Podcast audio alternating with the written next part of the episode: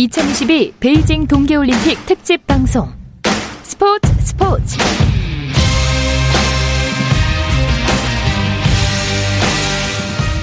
올림픽 이야기가 있는 저녁 어떠신가요? 아나운서 박태원입니다. 네, 오늘 하루 올림픽 이슈들을 살펴보는 올림픽 타임라인으로 2022 베이징 동계올림픽 특집 방송 스포츠 스포츠 출발합니다.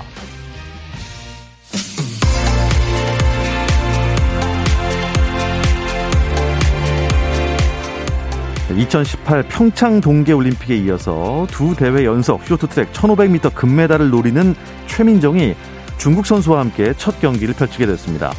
경기 하루 전날 대회 조직위원회가 발표한 조편성에 따르면 최민정은 중국의 장위팅, 또 헝가리의 페트라 야서파티와 함께 1조에 편성이 됐습니다.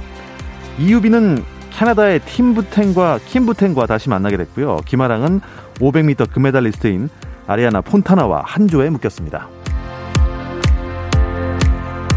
중국의 스노보드의 혜성 쑤이밍이 스노보드 남자 빅에어 결승에서 182.50점으로 금메달을 차지했습니다.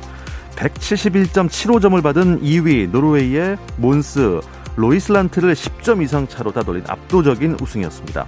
3위는 170.25점을 받은 캐나다의 맥스 패럿에게 돌아갔습니다.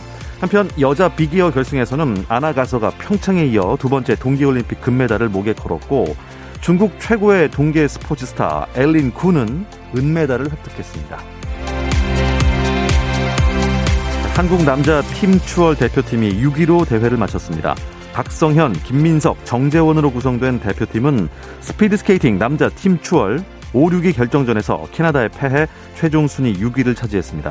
한편 동메달 결정전에서 미국이 네덜란드를 이기고 3위를 차지했고요. 결승전에서는 노르웨이가 러시아 올림픽위원회 팀을 누르고 평창에 이어서 두 대회 연속 금메달을 획득했습니다. 여자 팀 추월에서는 캐나다가 올림픽 신기록을 세우며 금메달 따냈고요. 일본은 마지막 한 바퀴를 남기고 마지막 선수가 넘어지면서 아쉽게 은메달을 목에 걸었습니다. 스키 여제 미케일라 시프린이 알파인 네 번째 종목에서도 메달 획득에 실패했습니다. 시프린은 여자 알파인 활강 경기에서 1분 34초 36을 기록하면서 출전 선수 36명 가운데 18위에 자리했습니다. 여자 활강에서는 코린 수터 선수가 1분 31초 87로 금메달을 땄습니다.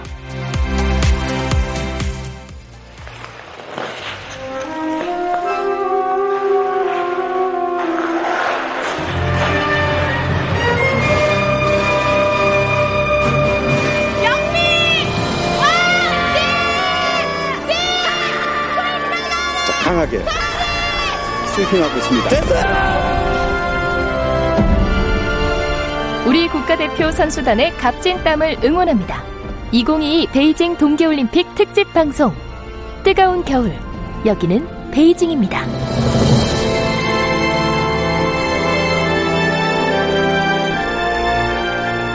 정말 벌써라는 표현을 쓰고 싶네요. 후반부로 접어들었습니다. 2022 베이징 동계올림픽 이야기. 김 기자와 이 작가 함께하겠습니다. 일간 스포츠의 김지한 기자, 스포츠 스포츠의 이유미 작가 나오셨습니다. 두 분 안녕하세요. 안녕하세요. 안녕하세요. 어서 오십시오. 일단 올림픽 오늘 이야기는 여자 피겨로 한번 시작을 해볼까요? 네, 어, 여자 피겨 경기가 지금 이 시각 현재 쇼트 프로그램이 진행이 되고 있고요. 지금 2조 경기가 펼쳐지고 있습니다.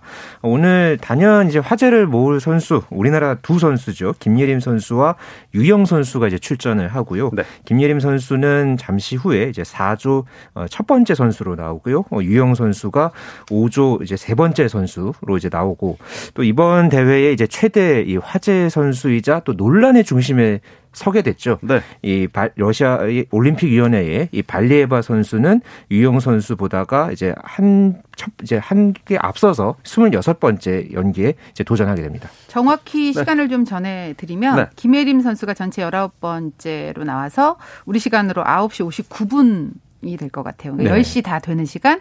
유영 선수가 10시 59분.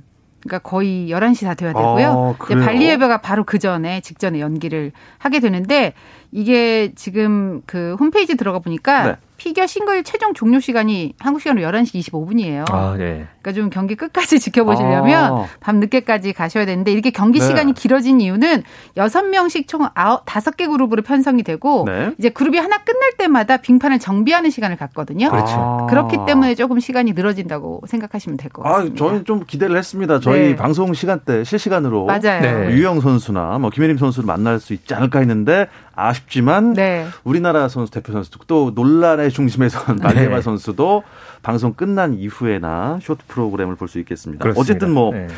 일단 논란의 중심에 있어요. 네. 카밀라 네. 발리에바.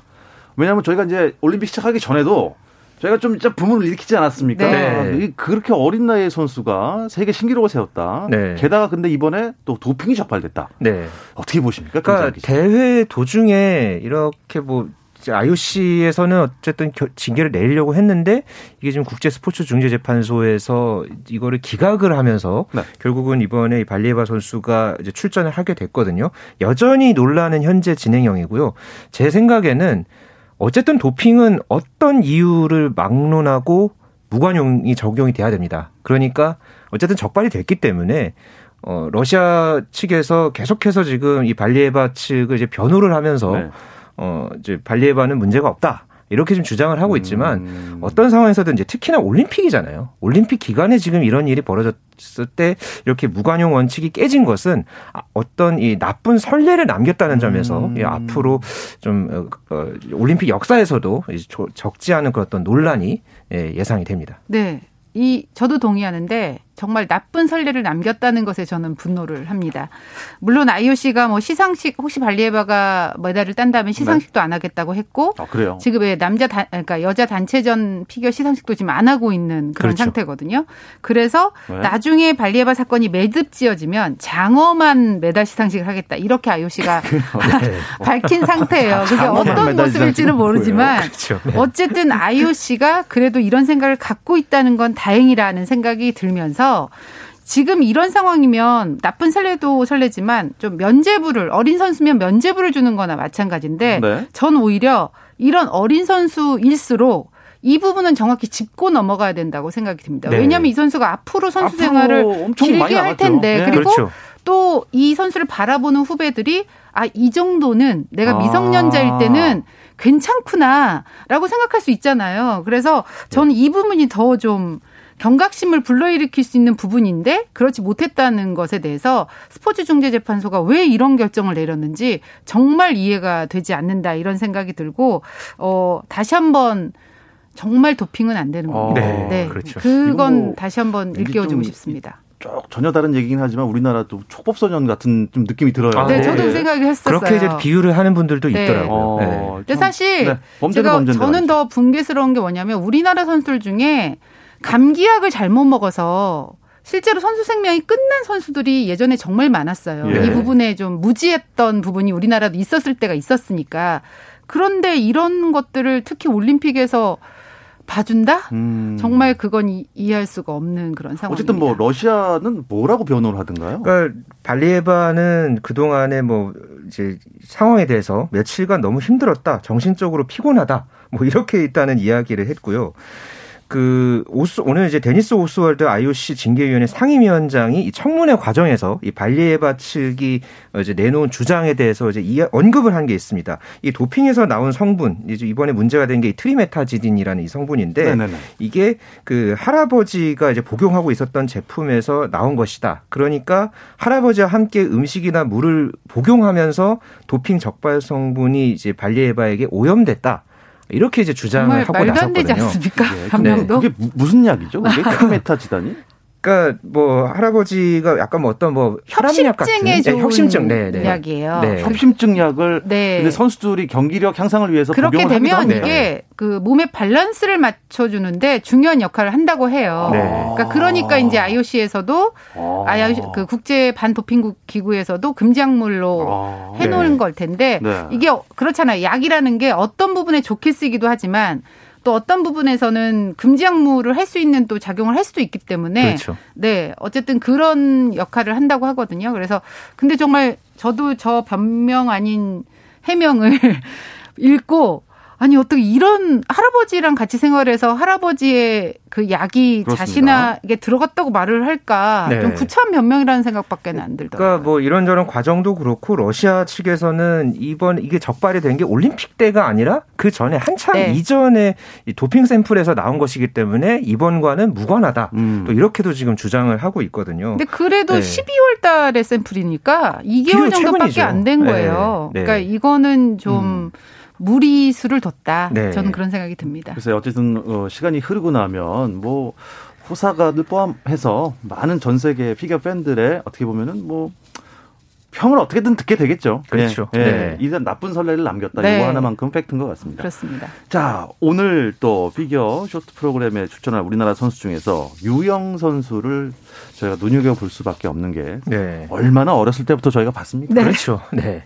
몇 살 때 국가대표 음, 시작했죠. 10살 때, 그러니까 만 10살 때 국가대표가 됐고요. 네. 저도 이 유영 선수 이제 예전에 피겨 담당을 하면서 참 어렸을 때 이제 만난 적이 있었는데요. 참, 이 성장 과정도 탄탄하게 올라왔고요. 물론 이제 그 과정에서 부상도 있었고 또 심리적인 그런 여러 가지 부담도 많이 이제 안고 이제 쭉 이렇게 올라와서 그래도 참 잘 성장했습니다. 네. 그리고서 이렇게 동계올림픽에 처음 이렇게 또 출전할 기회도 얻고 잠시 후에 또 아주 멋진 연기 또 기대하고 있습니다. 아니 10살 때부터 시작을 했는데 지난 평창 때는 못 나왔나요? 그게 이제 나이 제한이 있거든요 올림픽에 예. 만 15세 이상 출전 가능이라는 규정 아, 때문에 아, 그렇죠. 평창 때는 못 나왔던 예. 거고 유영 선수가 한국 여자 피겨 선수 중에 최초로 트리플 악셀을 성공한 경험이 있는 네. 그런 선수입니다. 이게 그렇기 때문에 이번 아마 쇼트 프로그램에서도 앞 제일 앞선 그런 점프에서 트리플 악셀을 아마 시도를 할 건데 한번 지켜보시면 좋을 것 같고 트리플 러츠, 트리플 토루프 콤비네이션 점프를 그러니까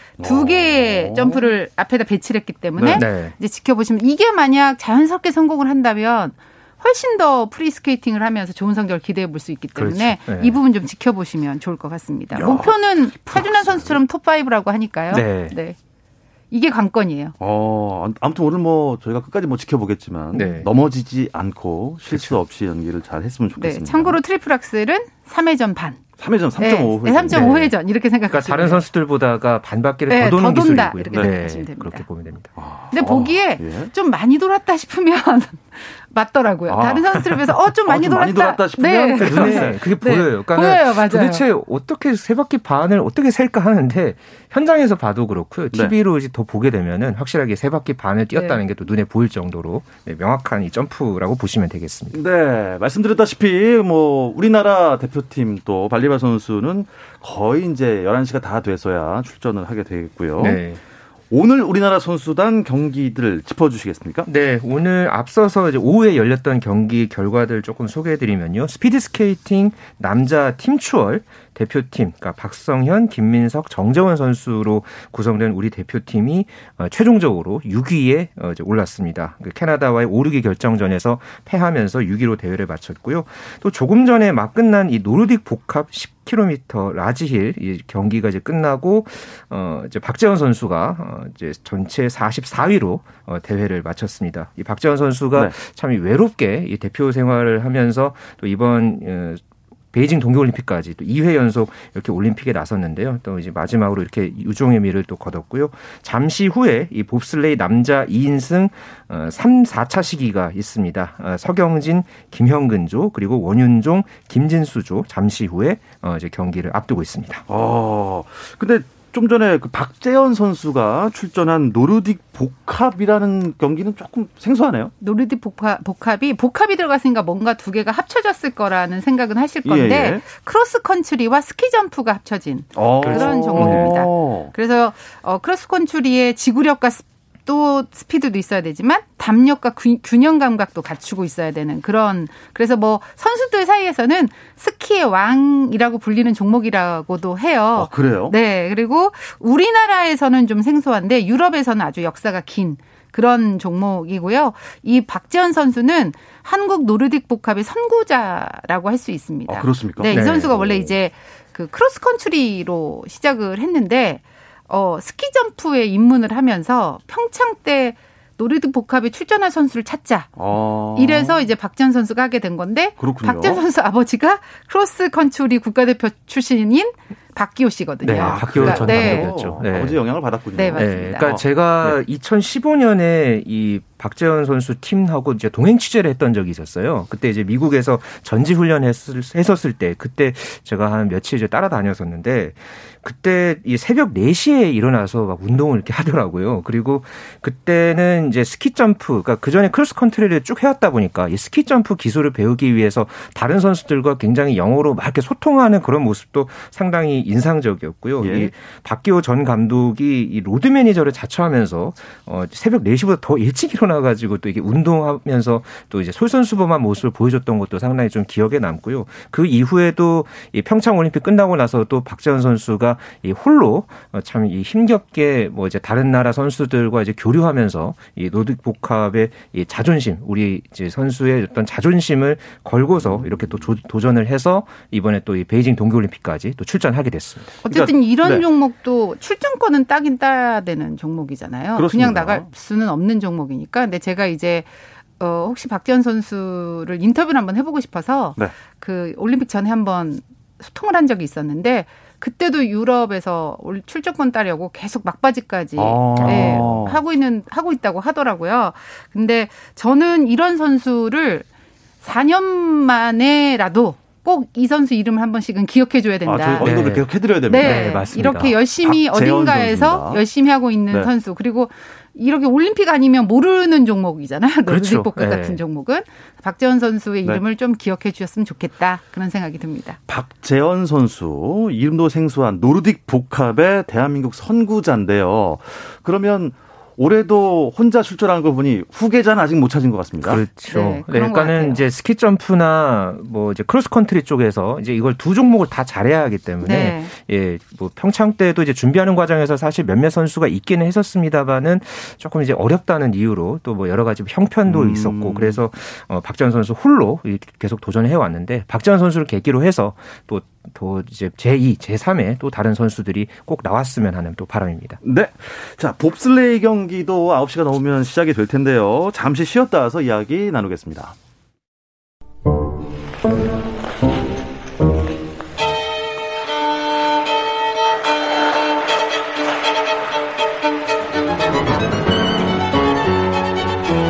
올림픽의 감동적인 순간을 생생하게 전해드립니다. 박태원의 스포츠 스포츠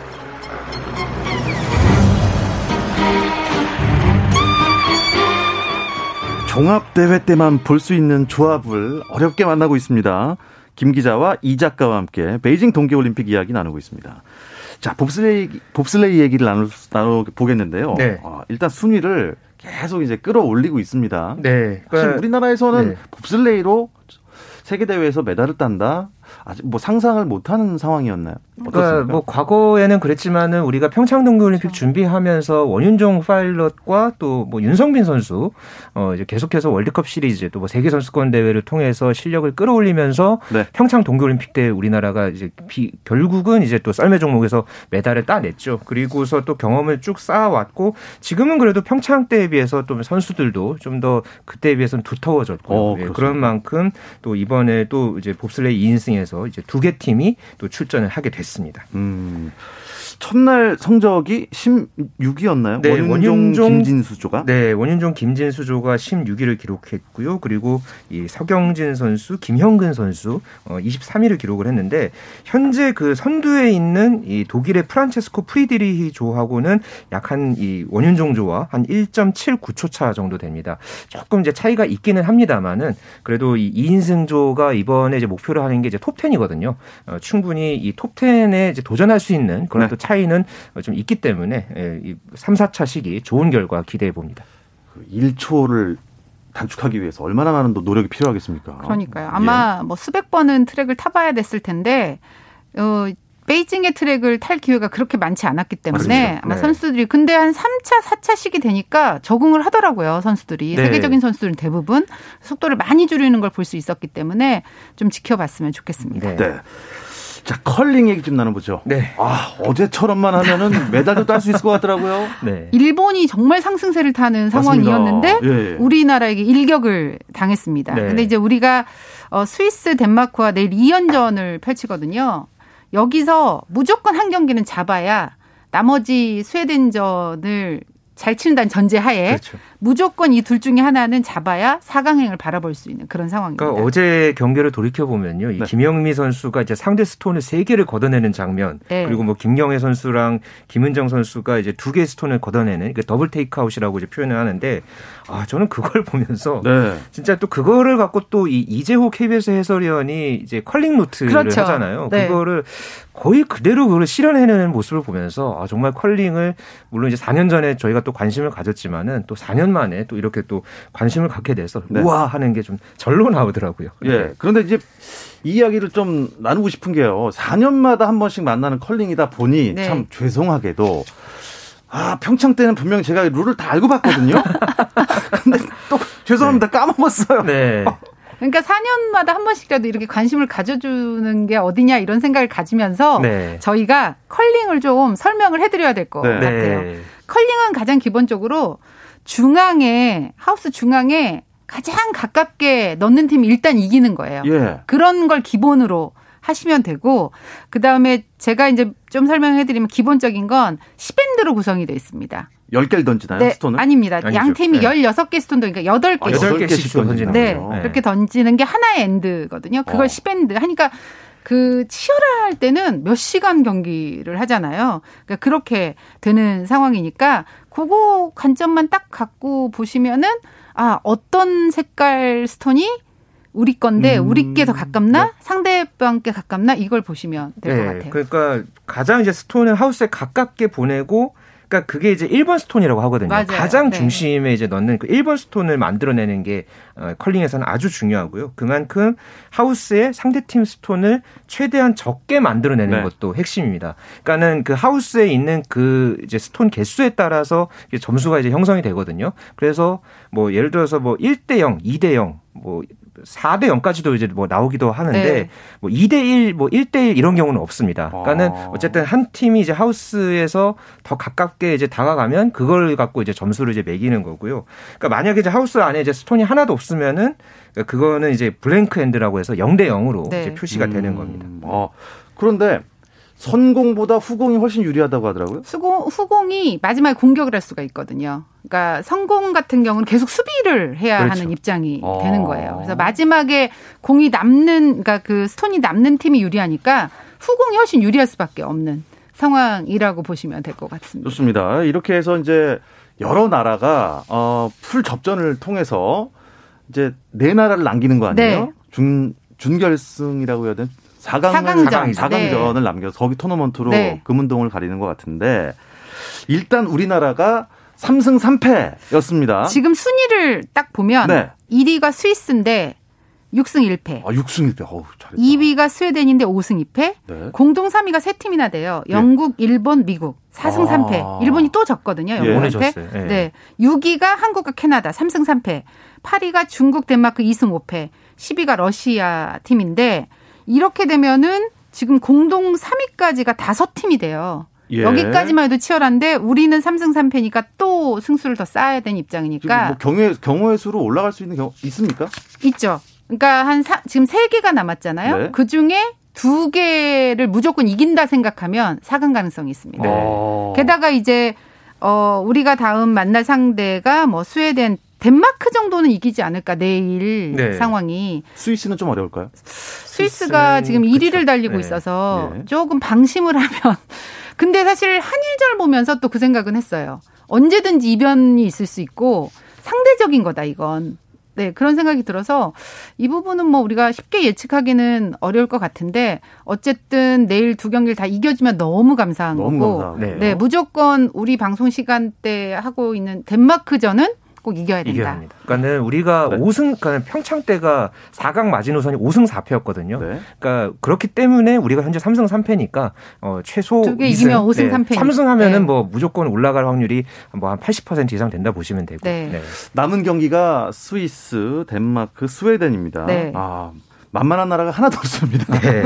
그러니까 지금 순위로만 따지면 덴마크는 이겨야 되는 그런 상황인데 이것도 이제 어, 일단 붙어봐야 알 것 같다. 네. 상대적이니까요, 무조건. 자, 예고 한번 해드리겠습니다. 저희가 내일은요, 내일 수요일 방송은 9시 30분까지, 원래 저희가 9시까지지만 내일은 9시 30분까지 30분 연장을 해서 1시간 동안 스포츠 스포츠를 진행해 드립니다. 컬링과 쇼트트랙이 내일 다 있기 때문에 아, 네. 저희가 그 소식을 전해드리고자 좀 연장을 시켰습니다. 네. 아, 내일은 뭐 컬링, 쇼트트랙 다 함께 해야겠죠? 네, 쇼트트랙도 내일 이제 드디어 마지막 질주를 앞두고 있죠. 어, 여자 1,500m 메달이 또 나오고요. 또 남자 5,000m 개주 경기 이렇게 앞두고 있습니다. 그러니까 여자 1,500m는 최민정, 이유빈, 김아랑 선수 이렇게 세 명이 출전을 해서 또 금메달에 도전합니다. 최민정 선수는 2018 평창 동계올림픽에서 이 1500m에서 금메달 네, 땄죠. 맞습니다. 금메달 리스트고요. 이유빈 선수는 이 종목 세계 1위 선수예요. 네. 아. 이번 시즌에. 네, 이번 아, 시즌에. 예. 그래서 두 선수가 결선에 올라서 좀 한번 멋진 승부를 해봤으면 좋겠다라는 생각이 들고 이유빈 선수 같은 경우는 그 오빠가 같은 쇼트트랙 선수인데 지금 군복무 중이거든요. 아, 그래서 이번 시즌 월드컵 때 우승을 하고 거수경례 세레머니를 해서 아, 화제가 됐었어요. 네. 그래서 아, 많은 분들이 이번에도 예. 메달을 따고 오빠를 위해서 거수경례를 할 것이냐 이런 세레머니를 좀 기다리고 있는 팬들도 있기 때문에 네. 유빈 선수의 활약도 좀 기대를 해보고 싶습니다. 그런데 말이죠, 이 네덜란드가 스케이트에선 정말 특히 이번 경기에서는 어마어마한 힘을 보여주고 있는 그러니까 것 같아요. 그 남자 여자 다 통틀어. 네. 네, 그러니까 수잔 숄팅이 이미 금메달 두 개를 땄죠. 그리고 뭐 남자도 좋은 성적을 이제 내고 있고요. 다만 이제 내일 경기 같은 경우에는 조편성, 이 준중 결승 조편성에 따르면은 다행히 우리 세 선수가 이 수잔 숄팅과 이제 한 조에 편성되는 거는 피했습니다. 그러니까 최민정 선수 같은 경우는 중국의 장휘팅과 이제 한 조에 편성이 됐고요. 김아랑 선수는 아리아나 폰타나와 네. 그리고 어, 이유빈 선수는 어, 다소 이제 무난한 그런 조편성을 받고 준중 결승을 치릅니다. 자, 그리고 남자 5000m 계주도 내일 펼쳐집니까? 네, 내일 이제 다섯 개 팀이 나서는데요. 러시아 올림픽 위원회, 캐나다, 이탈리아, 중국과 레이스를 펼칩니다. 원래는 네 개 팀인데 이제 중국이 어드밴티지를 받으면서 이제 올라왔죠. 아무래도 레이스 작전을 잘 펴야 할 것 같고요. 무엇보다가 지금 또 대표팀의 맏형 노릇을 하고 있는 곽윤기 선수 어, 지금 올림픽 금메달을 바라보고 이 자리까지 이제 올라왔는데 어, 우리 남자 대표팀 유종혜미 거두는 모습 한번 기대해 보겠습니다. 유미 작가님께서 좀 응원의 한 말씀 부탁드립니다. 내일이 쇼트트랙 마지막 일정이거든요. 네? 유종혜미를 멋지게 거두길 기대하겠습니다. 네. 네. 유미 작가님도 유종의 미를 멋지게 거두실 것 같습니다. 네. 네. 환하게 네. 웃는 모습 네, 기대해 봅니다. 이 이야기를 끝으로 김 기자와 이 작가는 마무리하겠습니다. 두 분 고맙습니다. 감사합니다. 고맙습니다.